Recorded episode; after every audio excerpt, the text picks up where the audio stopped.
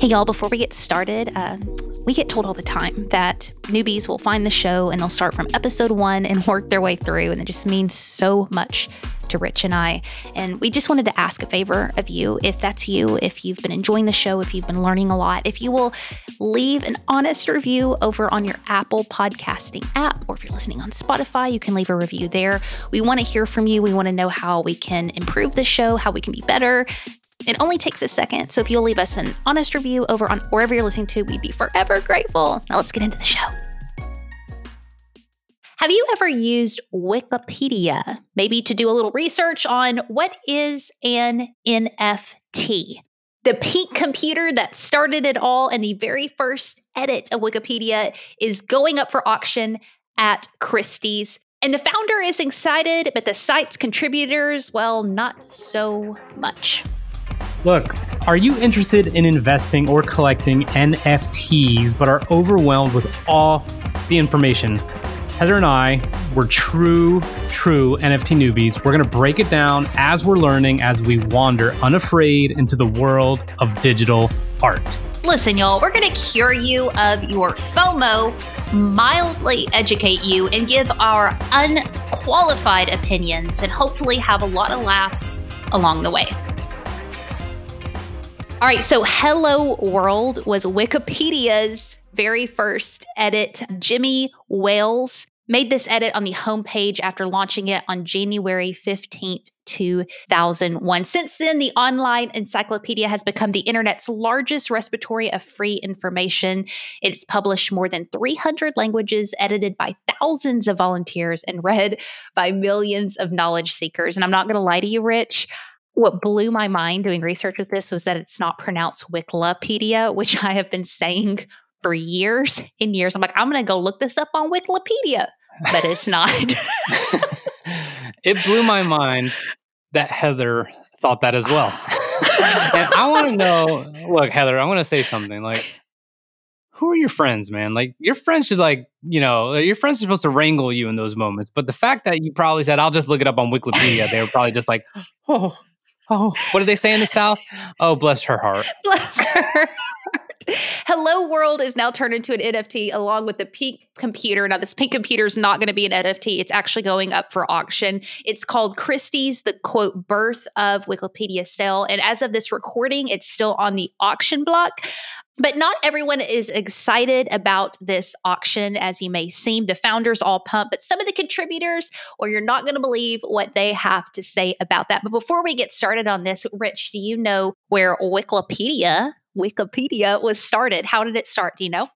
No, I have no idea. But all I do know, I do know this. Like back in the day, as a kid, like if you didn't have encyclopedias like World Book or Britannica or whatever the hell they were, like it was like you didn't have resources at your house. It was like you were poor. Like that's how I felt. And then I was like, eventually, I convinced my family to get encyclopedias, and it was a fucking total waste of money. Excuse me, uh, but anyway, uh, Britannica sounds like a vacation spot. it, it replaced encyclopedias, right? That's it. It's just like a public forum for people to like say what stuff is. Yeah. So this was almost 20 years ago that he made it. And this is what's interesting. Uh, the founder, Jimmy Wales, his daughter apparently was really sick and in the hospital. And so he would come home and do research online to try to find out information about what was going on with her.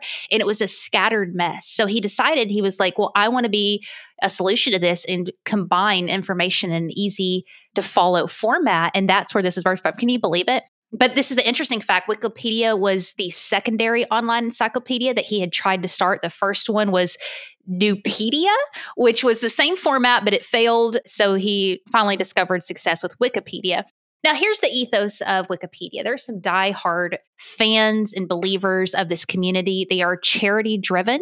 They are a nonprofit. So they try to stay separated from most online platforms where they're not incentivized to keep people on there for hours and hours. They're not trying to make it addictive. They want people to get the information they need and leave. They're not censored, all of this stuff. That's kind of like the whole ethos of what Wikipedia is about. And that's why there's some frustration about turning the first edit into an NFT.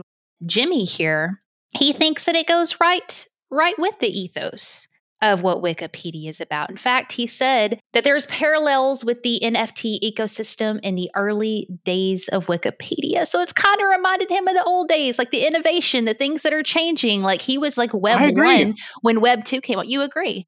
I agree. It, it's like he's changing with the times. Like people shit on OpenSea already recently because there was talk about them going public and everyone's like, "Hey, dude, we're decentralized land. Like, we're not trying to be an under an IPO." And all of a sudden, like, this is exactly what the community is about, and they backed off. But it makes complete sense that they will at some point. So anyway, the point is like some of the most conventional things that we know are adopting some of this kind of futuristic Web 3 stuff or Web 3.0 stuff. And some of the most futuristic are actually seeing opportunities to do some of the more traditional things. And I think that's normal, man. Like it, it's just it's just the way it is and i mean i know that's not that's not even a scholarly answer but i i could see how he appreciates the innovation and trying to leverage it. And that just proves like it's not like an age thing it's not a generation thing because this guy's you know i mean he he's been around for at least 20 plus years in this space and he's excited about web3 and he has that hat on like hey what can i do with this? This change this opportunity. But like, to your point people crap on things that they don't understand. Uh, but what's exactly happening? What is on heather said just uh, before when we were on a little break she goes you say all the things that i can't. Uh, she doesn't like to swear just so you guys know. That's why she said crap instead of shit. I, I try so hard. I try so hard. Hey newbies, our friend Sean has made an online course called NFTs Simplified. So consider it an extension of the things that we've tried to help you do.